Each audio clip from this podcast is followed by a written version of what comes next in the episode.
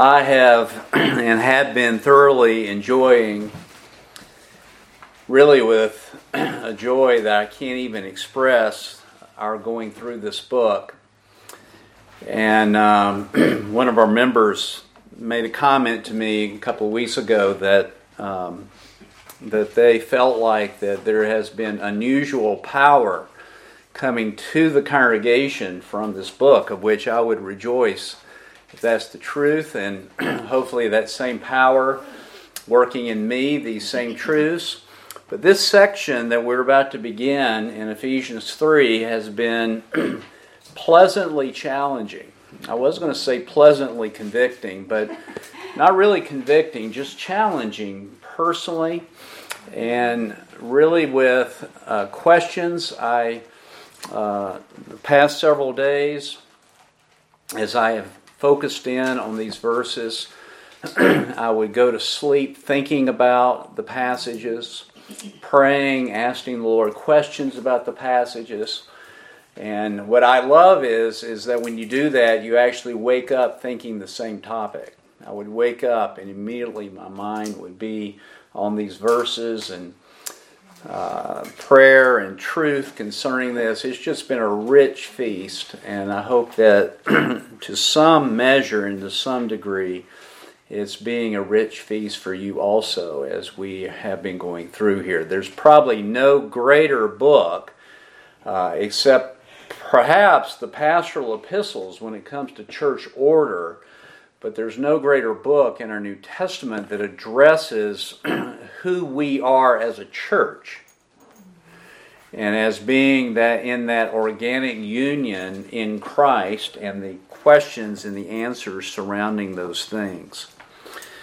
We're going to be looking at the first seven verses of Ephesians chapter 3, but I want to read the whole chapter because it's really a unit. You'll notice in verse 1, Paul says, For this reason, I, Paul, You'll notice in verse 14 you have for this reason I. So you have similar expressions there. You'll also note in chapter 3 and verse 1 you have Paul identifying himself as a prisoner of Jesus Christ. And if you note in chapter 4 and verse 1, he says, Therefore I, the prisoner of the Lord. And so you have this kind of connection, this bookend here of Paul using these phrases. But let's just read through here the first 20 the 21 verses here in chapter 3. For this reason, I, Paul, the prisoner of Christ Jesus, for the sake of you Gentiles, if indeed you have heard of the stewardship of God's grace which was given to me for you, that by revelation there was made known to me the mystery, as I wrote before in brief. By referring to this, when you read, you can understand my insight into the mystery of Christ, which in other generations was not made known to the sons of men, as it has now been revealed to his holy apostles and prophets in the Spirit. To be specific, that the Gentiles are fellow heirs and fellow members of the body and fellow partakers of the promise in Christ Jesus through the gospel, of which I was made a minister according to the gift of God's grace, which was given to me according to the working of his power. To me, the very least of all saints, this grace was given to preach to the Gentiles the unfathomable or the unsearchable riches of Christ, and to bring to light what is the administration of the mystery, which for ages has been hidden in God who created all things, so that the manifold wisdom of God might now be made known through the church to the rulers and the authorities in the heavenlies. This was in accordance with the eternal purpose which he carried out in Christ Jesus our Lord, in whom we have boldness and confident access through faith in him. Therefore, I ask you not to lose heart at my tribulations on your behalf, for they are your glory.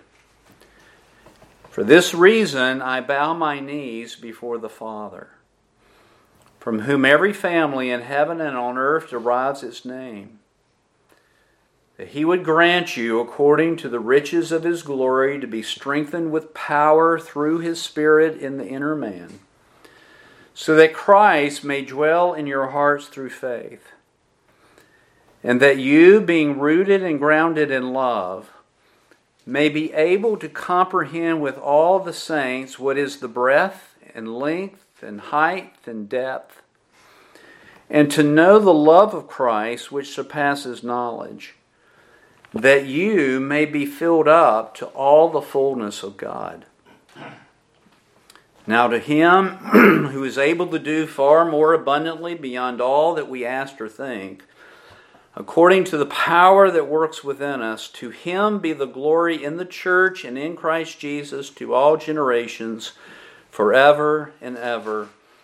And God's people respond, Amen. Amen. So be it.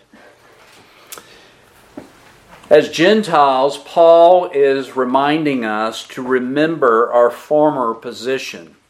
You'll notice in Ephesians 2 and verse 1, we as Gentiles, really all sinners, were dead in our trespasses and sins. But Paul also wants us to remember our former position. You'll see this in verse 11 when he says, Therefore remember, of chapter 2, therefore remember that formerly you, the Gentiles in the flesh, who were called uncircumcision by the so called circumcision.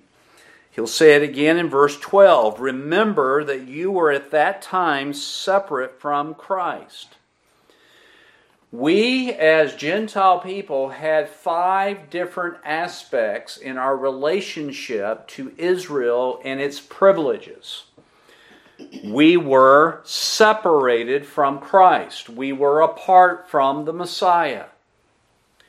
We were excluded from the citizenry of Israel, or we were alienated from that citizenship. We were unknown to the covenants of promise. When you think about all the number of Gentiles throughout all of human history, all throughout the geographical regions of this earth, and to think how many of them were familiar with the covenants of promise that were given to ethnic Israel. And the answer to that is very wide, very few. We have glimpses of Gentiles. You think of the city of Nineveh turning to the Lord. you think of certain Gentiles and lepers and other people hearing through servant girls and other aspects. But when you consider that few in relationship to the millions and millions of people that have lived on the face of this earth, we were unknown to the covenants of promises. And because of that, we had no confident expectation of God's mercies.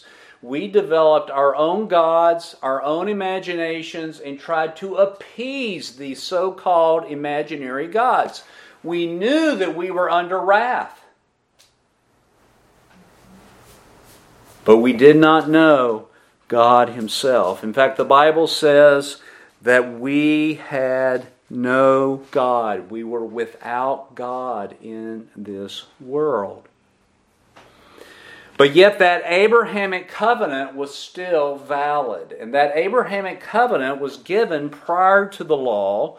And in that covenant, it states that through Abraham's seed, singular, all nations would be blessed. In other words, there was something that was going to happen through that promised seed, which we know is Christ Himself, that was going to affect the whole world.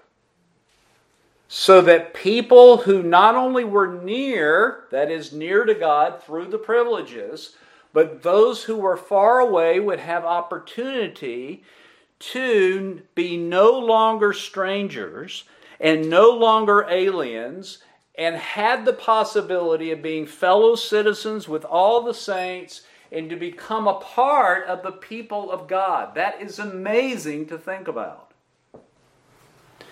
But in order for that to happen, God had to do something in His Son.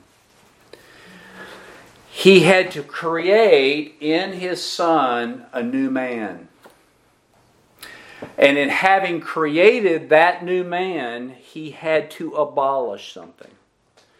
He had to abolish the law contained in ordinance, the law commandments contained in ordinances.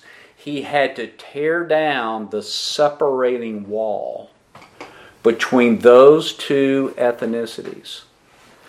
And folks, he did that in his son. And he did that apart from the law.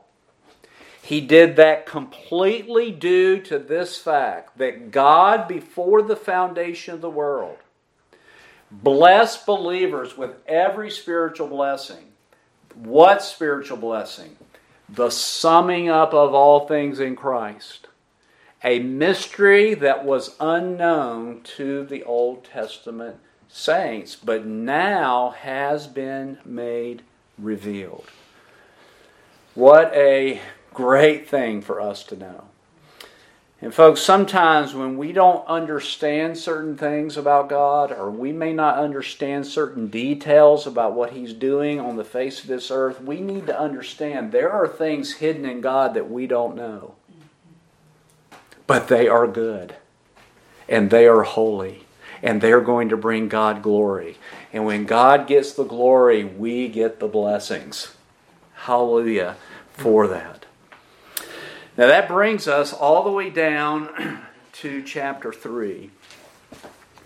And on the basis of the fact that this mystery has been revealed, Paul now moves to praying another prayer for the believers at Ephesus. And you'll note that if you look at verse 1 of chapter 3, Paul says, For this reason. What reason? Well, immediately this whole building growing into a holy temple in the Lord, immediately this reason, we being built together into a dwelling of God in the Spirit. How's all this happening? It's happening in Christ. How did that happen? it was God's power bringing to pass all these things in Christ. So, for all of that, for the reason of the mystery, Paul wants to pray again for these people. And you'll note in chapter 3 and verse 1 for this reason, and you'll also note in verse 14 the very same phrase for this reason. And folks, what we have in between verses 1 down through verse 13 is a pause what Paul wants to do is to move from we're being built together into a dwelling of God by the Spirit, we being growing into a holy temple in the Lord, all of this wonderful revelation about the mystery. And what he wants to do, chapter 3, verse 1, is say, For that reason, I, Paul, bow my knees before the Father. But he's going to pause to communicate something to us about Paul's understanding the uniqueness of his ministry and Paul's place within that mystery. Does Paul have a place in this mystery? He does. And folks, we have a place also in this mystery. So Paul's moving toward praying, but he pauses in this because he wants to let us know about the uniqueness of that ministry. Chapter 3, the first seven verses, and then his place within that ministry, verses 7 through 13. Now, this really is instructive, his praying. We've already noted that Paul has already prayed for them, hasn't he? Let's go back to chapter 1 and note that prayer. he says in verse 17, he asked the God of our Lord Jesus Christ, the Father of glory, to give to the church the spirit of wisdom and revelation. Now, note this in the what of Him? Knowledge of Him. What is Paul praying for? That they would come to understand the knowledge of this mystery. Everybody see that? It involves these aspects, verse 18 that the eyes of our heart or our understanding would be enlightened so that we would, number one, know the hope of his calling. Number two, the wealth or the riches of the glory of his inheritance in the saints. And that we would know the surpassing greatness of his power toward us who believe. All of that is coming through the knowledge, or we could say this the doctrine concerning this hidden uh, mystery that is now revealed. Everybody see that? But, folks, Paul's going to pray something different in chapter 3. And what he's going to pray for in chapter 3, beginning in verse 14, is he's going to pray that the power of this mystery would effectually work in them. Know what it says. For this reason I bow my knees before the Father, from whom every family in heaven and on earth derives its name, that he would grant you, according to the riches of his glory, to be strengthened with power through his Spirit where? In our inner man.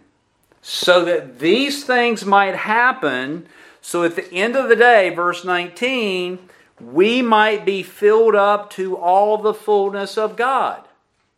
Everybody see that? He's praying that this mystery, the power of this mystery, would effectually work and the church at Ephesus. Now, having said that, do you see the truth in this? Folks, when Paul writes an epistle, how does he start out? How does he start out? Well, he starts out talking about what? The doctrine that he's going to expound. Right? Every one of them, he starts out with doctrine, teaching, particular truth then he goes on to application or how we are to walk. Everybody see that? He's doing the very same thing in his prayers. He's beginning by praying for our comprehension of the mystery. Now, having comprehended this mystery to some measure and to some degree, Paul will now pray for the power of that mystery to be effective and work out in their behavior in the church. The working out of this mystery.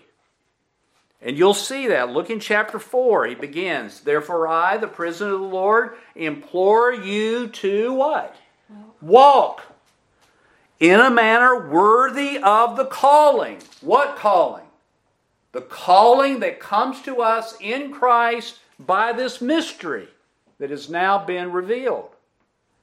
So, everybody see that. He starts out by this, okay? You want to grow in grace? You got to start with teaching. Amen?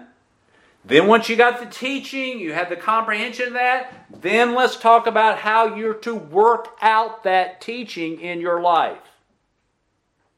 How are we to pray for one another? Well, I hope that you've been praying Ephesians 1, verses 17 and following as we've been going through this book. How do you pray for a church? You start out by praying, Lord, give them an understanding of your word. Give them the knowledge of your word.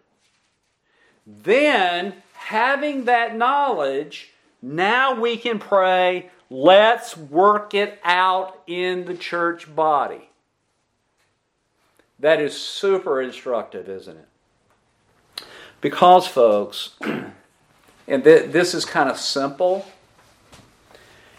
you can't walk in a manner worthy unless you've got the knowledge behind it. In other words, I could say to you, be humble. Are we to walk in humility? Absolutely. Okay, but now you're wondering, now now what's the thing behind that? I know I need to be humble. How am I to be humble? Well, we all sit around and think of different ways and different means by which we could be humble. But Paul says, here's how humility starts by you understanding the calling. When you and I understand the calling of this mystery, that summing up of all things in Christ, now we know how to walk in humility. Now we see how to walk in love. Now we understand why we should flee fornication. Now I understand why I'm to have the home that I'm to have. Now I understand what it means to love my wife like Christ loved the church. That just fills it all in. Folks, the Holy Spirit can't use what's not there to have you walk in a proper way. And the Holy Spirit always uses the Word of God. And I was thinking this morning as I was meditating on this, I said, this is amply illustrated in Genesis chapter 1. You've got the Holy Spirit hovering over all that uh, material, right? That created material that God had. What's the Holy Spirit using, as it were, to bring to pass order and no chaos with all those building materials? Let there be light. The words given and the Holy Spirit, by that word, energizes and works and brings together.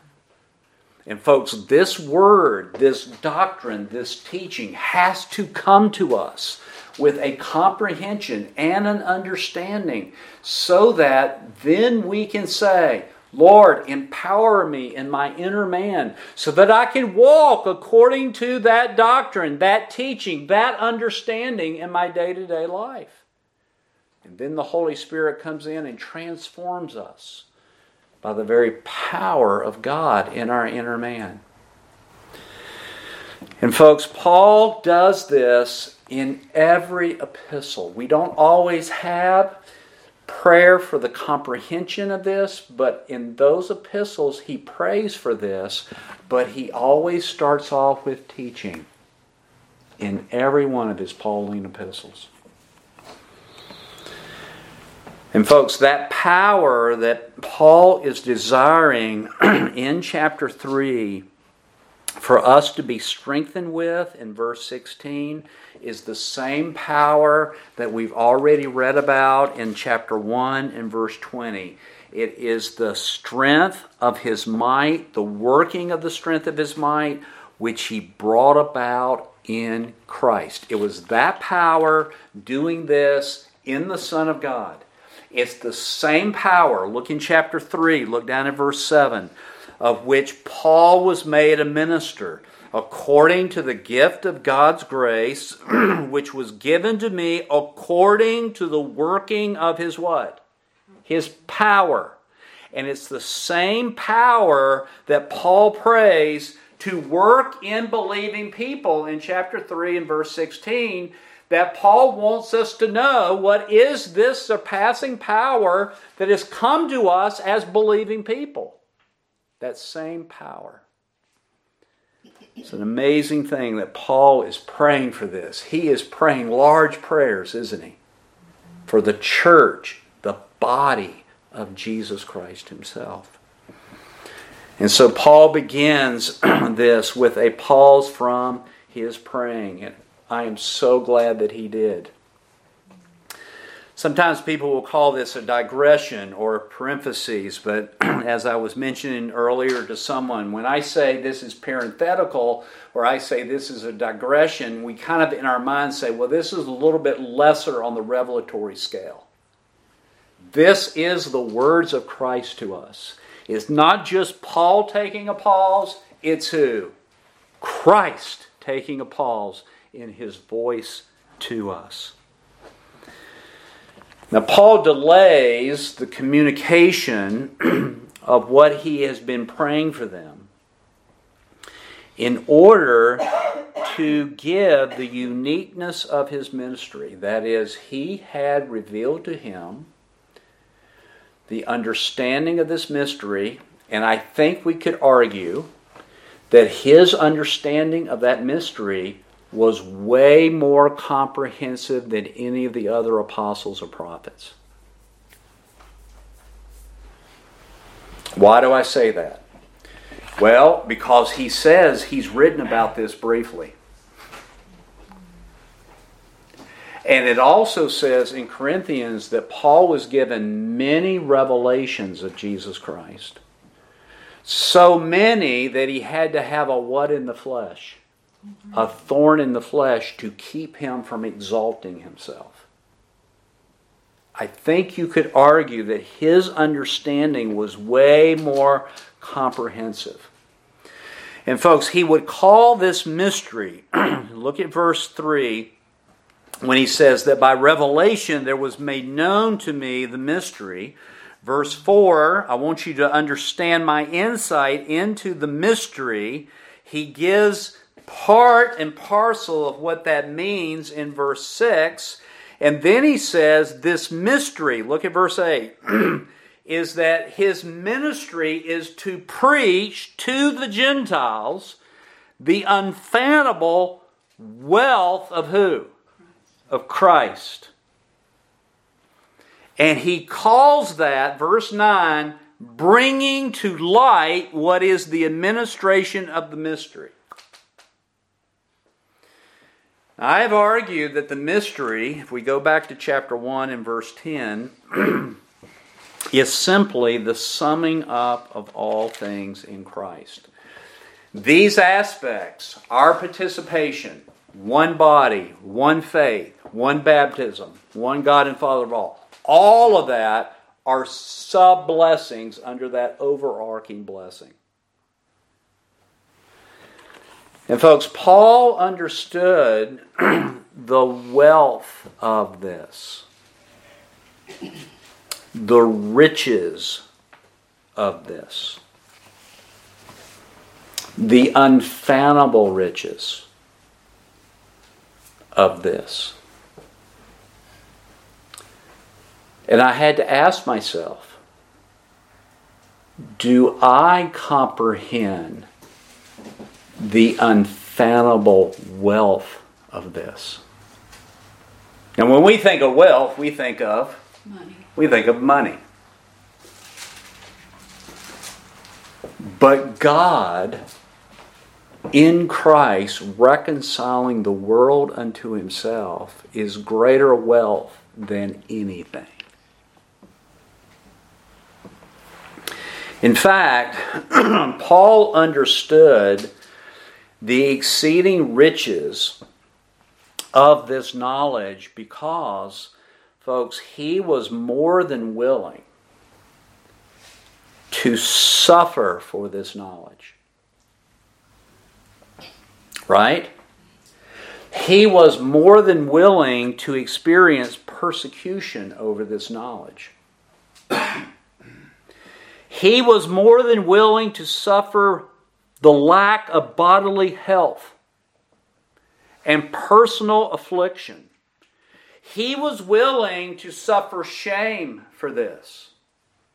And he was more than willing to be imprisoned. He says in chapter 3 and verse 1 I, Paul, the prisoner of Christ Jesus, for the sake of you Gentiles.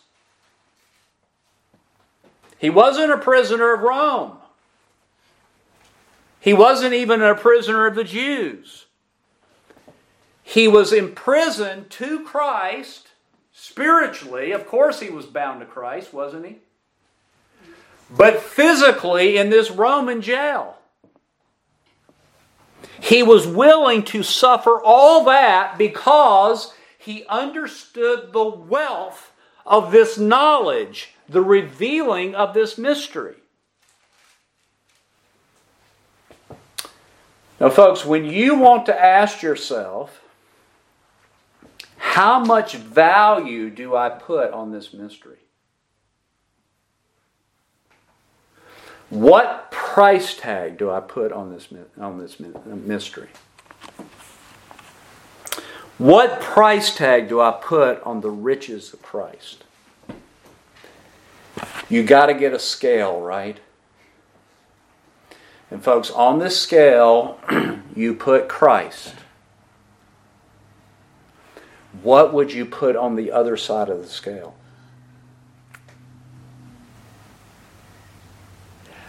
How would you compare how you value it?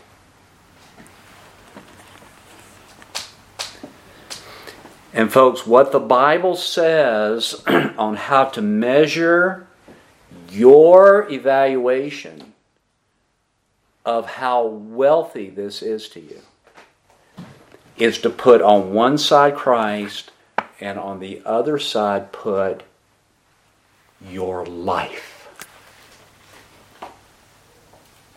Your life. Listen to what Paul says in Acts chapter 20, verse 24.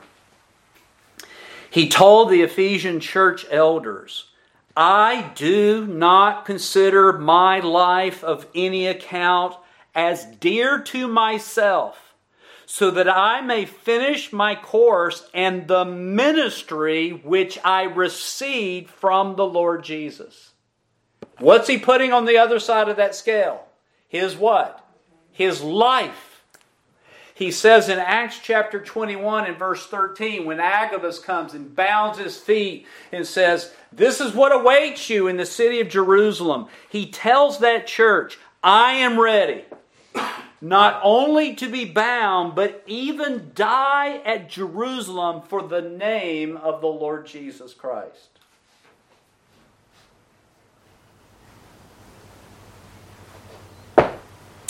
So let's do it, right?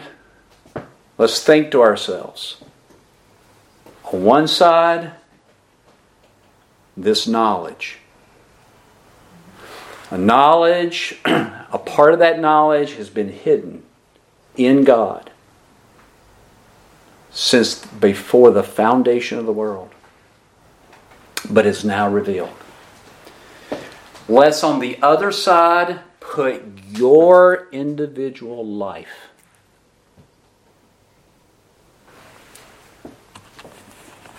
which is more important which do you value more everybody with me in this estimation we're trying to determine as a church you individually us as a church how do we value the unfathomable riches of Christ? We have to measure it against our own life. How willing are you in your life to suffer shame? And shame's a real thing. And shame has power associated with it.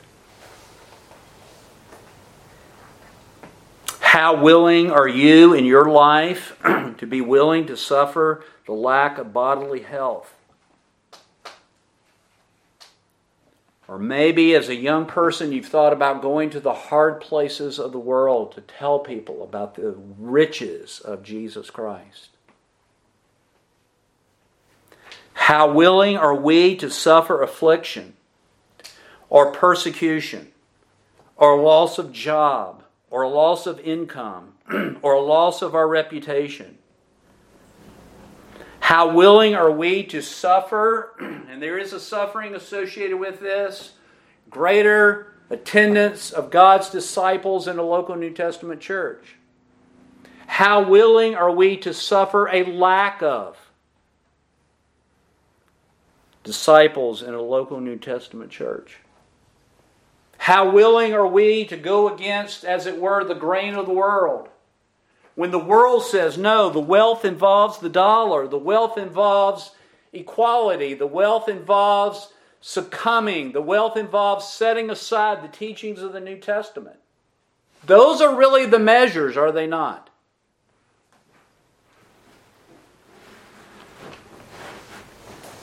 And I had to walk away from thinking about this myself and thinking how far short I fall. Paul's a sinful man. He's not sinless, is he? And yet he does mean what he says. My life is not dear to me.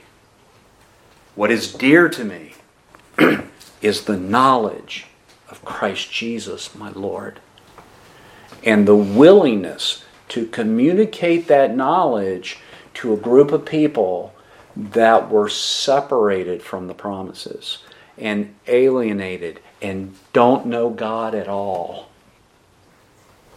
I'm willing to suffer those things. That's an amazing comparison. Because at the end of the day, what you're going to need with this is grace.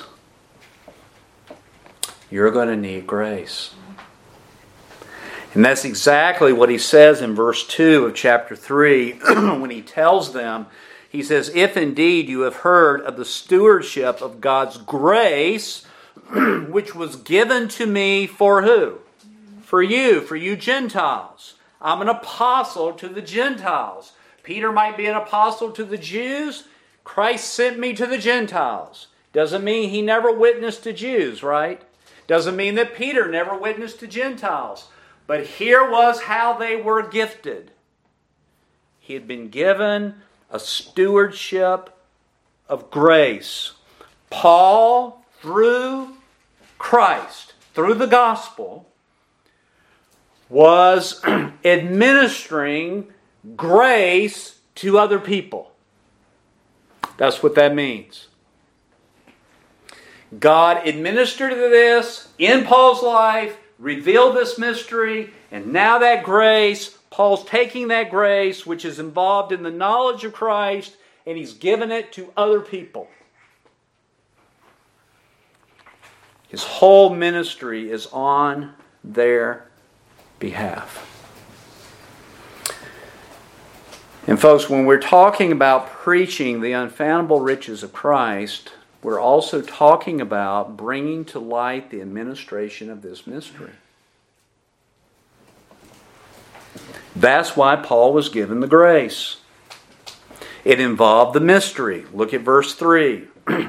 that by revelation there was made known to me the mystery as I wrote before in brief. Now, there's a lot of debate over what is meant by what I wrote before in brief. There are those who think there might have been a previous epistle. There are those who think that perhaps, perhaps, the epistle to the Colossae church was meant to be circulated around and that Paul had wrote that epistle before he wrote the epistle to the Ephesians. Other people disagree with that. They were basically written, these prison epistles, all generally at the same what? At the same time.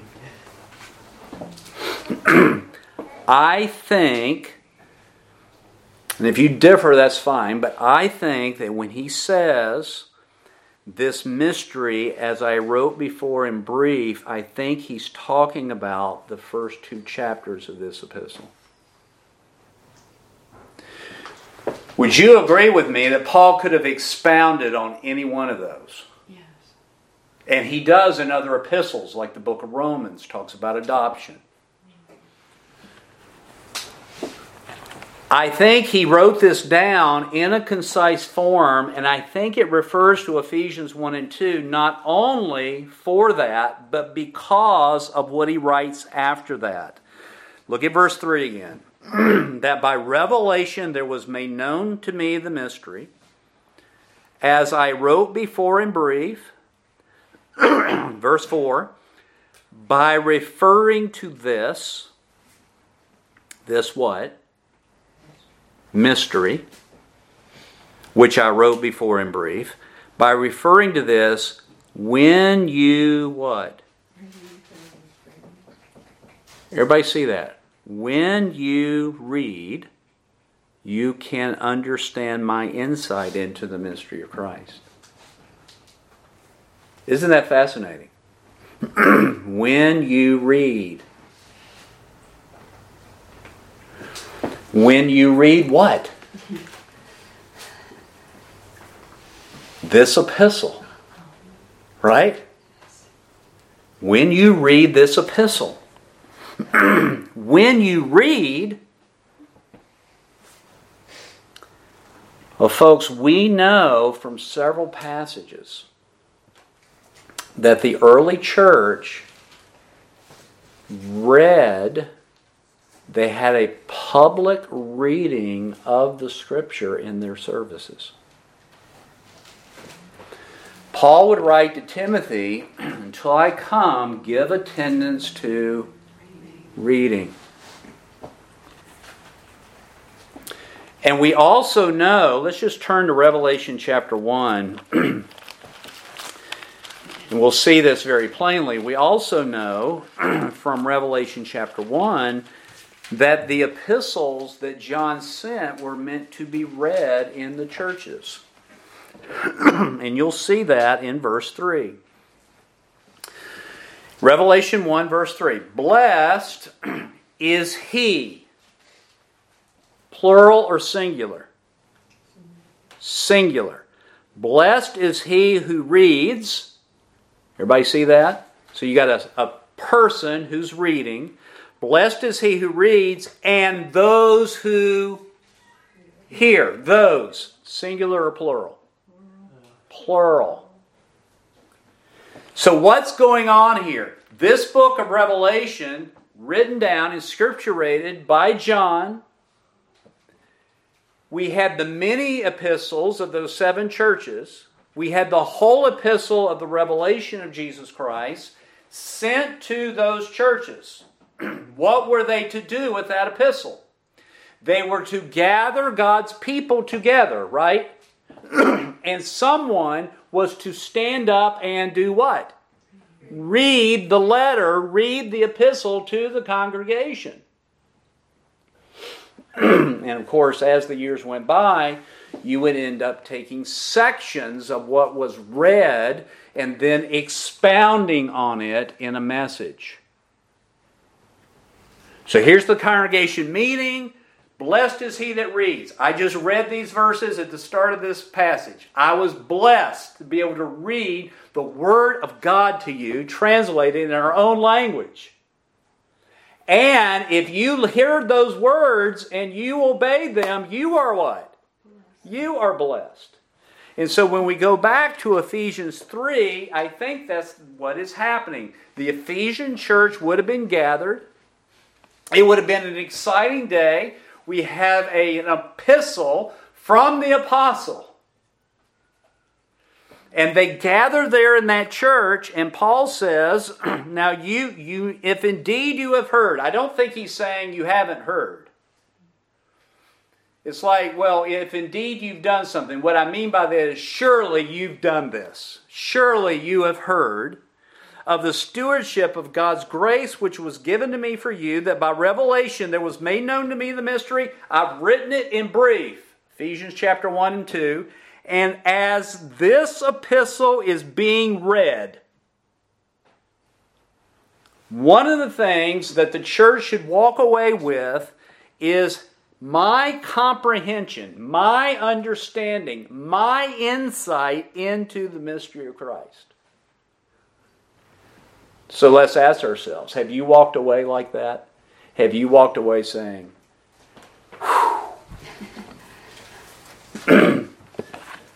Paul, you, you've got a handle on something that I don't have a handle on.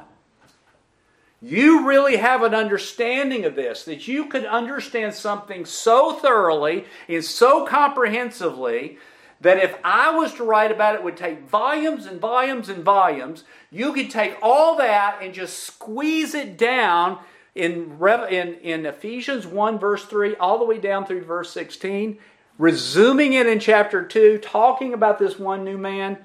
This is amazing that you could do that. You really know something when you can squeeze it down into a concise statements.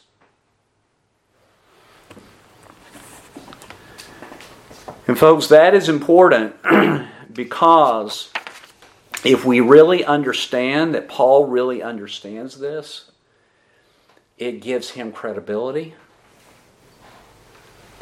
because this is new revelation. Did you hear that? This is new revelation that is coming to us. That mystery, which is being brought to light through the preaching of the unsearchable riches of Christ, according to that eternal purpose, Paul is doing this, taking it to the Gentiles, this summing up of all things in Christ. and, folks, that mystery was unknown to the Old Testament saints. Now, that's important for us to understand. The church was not revealed in the Old Testament. Sometimes covenant theologians, you'll read them, they'll talk about Moses and the church in the wilderness. Well, I know what they're trying to say. that nation was a gathered people, right? But they were not a church. When they translate it that way or speak about it that way, they are betraying their biases. This is a new man, right? A new man in Christ Jesus. But look at what it says. It is now revealed. Look at verse 5. Which in other generations was not made known to the sons of men as it has now been revealed to his holy apostles, that would be New Testament, and prophets, that would be New Testament, in the Spirit. It was revealed to them, although, like I have said, Paul's understanding was way more comprehensive than I think the others. Now, let's think about this just for a second. the Old Testament did reveal certain things about the Messiah. It revealed that he would be coming. The Old Testament revealed that the Gentiles would be impacted by the messianic reign. The Old Testament revealed that this Messiah was to be glorious. Am I right? It revealed also that that Messiah was going to suffer.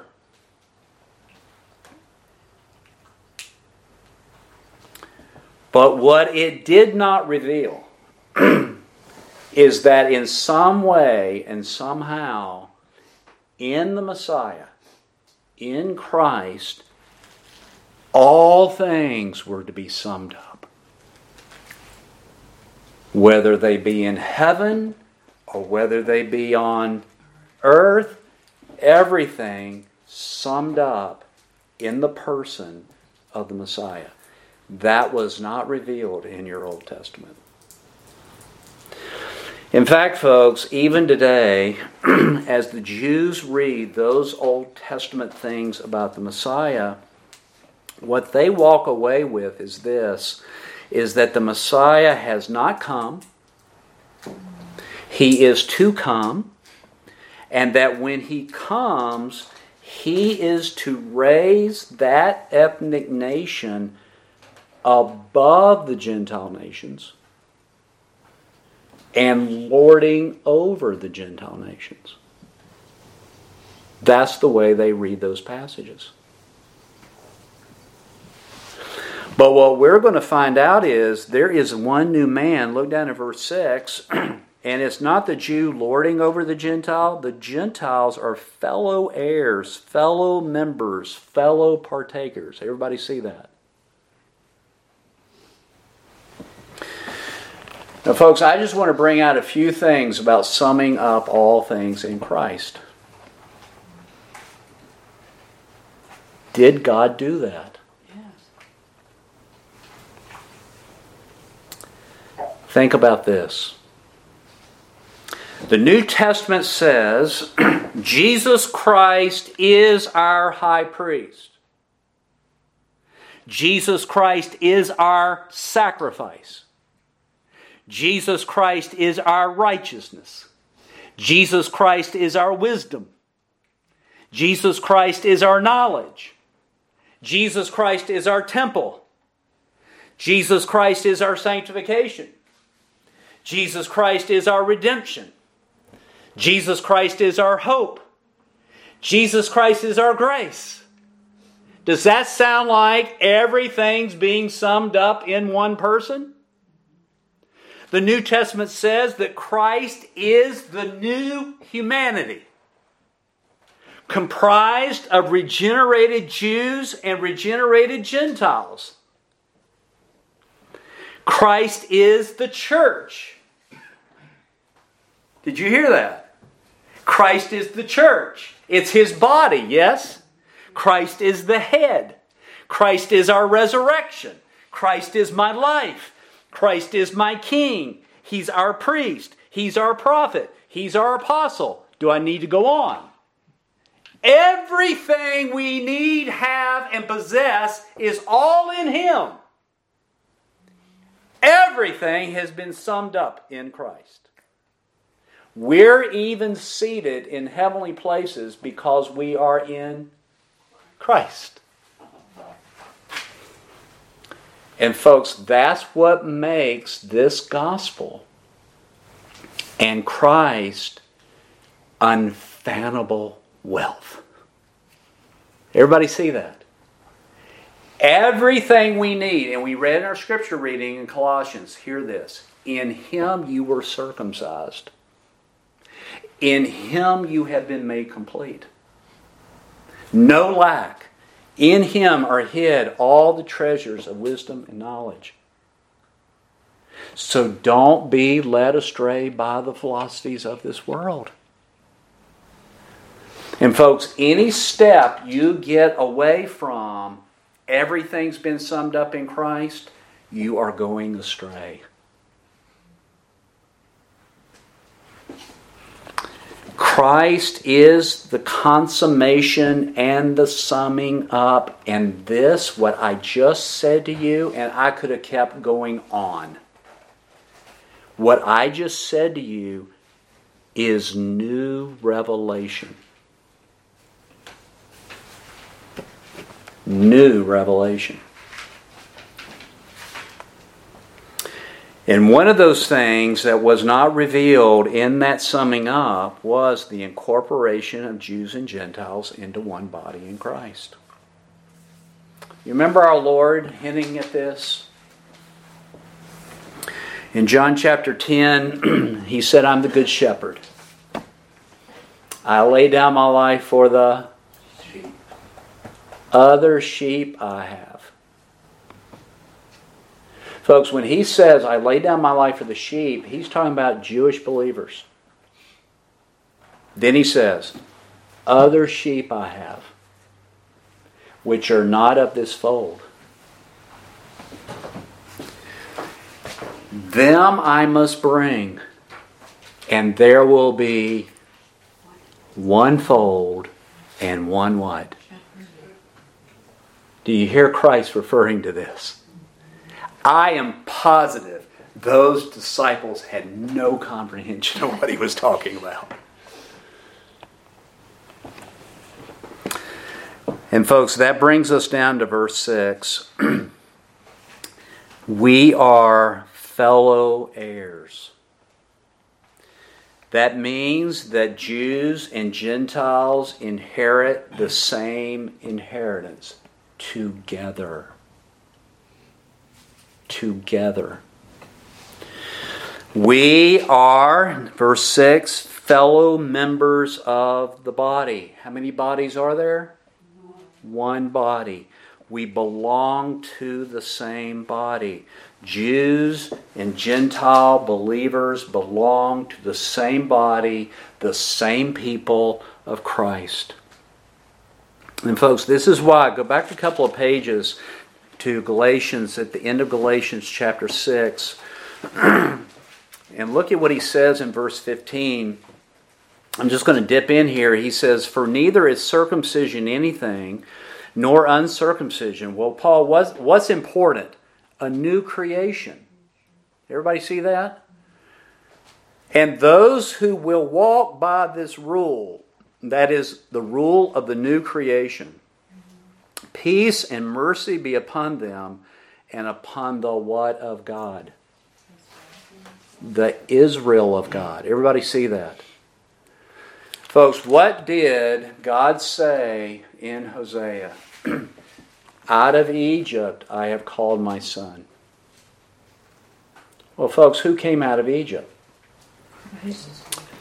Well, uh, Israel did, didn't they? Folks, Christ is our Israel. Christ is the prince with God. Don't you agree with that? That's what that name means. And there is an ethnic Israel. And they still have certain promises that have to be brought to pass for that ethnic nation. But there is a true Israel of God, of which we belong to the same body. Verse 6 We're not only heirs together, members of the same body together, we are fellow partakers of the promise in Christ Jesus. Folks, we share in the same promises. Jews and Gentiles are on equal standing in Christ. All the promises of God in Christ are yes, and amen to the glory of God. We share in those same promises the promises of a kingdom, the promises of a king, the promises of a new heaven and a new earth wherein dwells. We share in all those same promises. And, folks, all of this is by grace. All right, how do we get it? Look in verse 6. Fellow heirs, fellow members of the body, fellow partakers of the promise in Christ Jesus through the gospel. And what is the gospel? Christ. Right? The good news is all summed up in one person Christ. Everything we need summed up in Christ. We lack nothing. We have been given everything that pertains to life and godliness in Him. This new man, created in Christ Jesus, is attained through the gospel of grace. It is not attained by law. Whether you're talking Mosaic or whether you're talking moral values, it is not attained because of some ability inherent in man. Paul has denied that in Ephesians 2 8 through 10. This is a workmanship of God by grace in Christ. Is that riches? That will really that will really give you some boldness. And folks, when you share these riches, it doesn't mean that your riches are depleted. It's unfathomable. It's eternal. It's as infinite as God Himself. Now, as I conclude, folks, I think that if you give it some thought, you can understand why this was so disturbing to that ethnic nation of Israel. Can you imagine, just imagine if this if if this was us. Just imagine a Jew, a Jew persecuting the church, converted by the grace of God,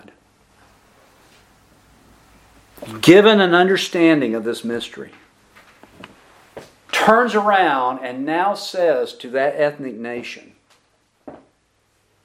I want you to know, thus saith the Lord, that the Gentiles are on the same level ground as you are in Christ.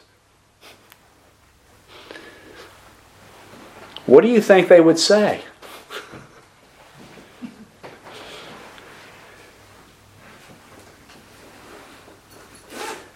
Well, folks, we know because when Paul was at the temple and he asked the centurion soldier, could he speak to the crowd? And he spoke to the crowd in Hebrew. And he told them about his conversion. And they listened attentively. He told them about the light that struck him down. And then he said this He said to me, Depart from here I will send you to the Gentiles. And when he said that, all violence broke out. Do you hear that?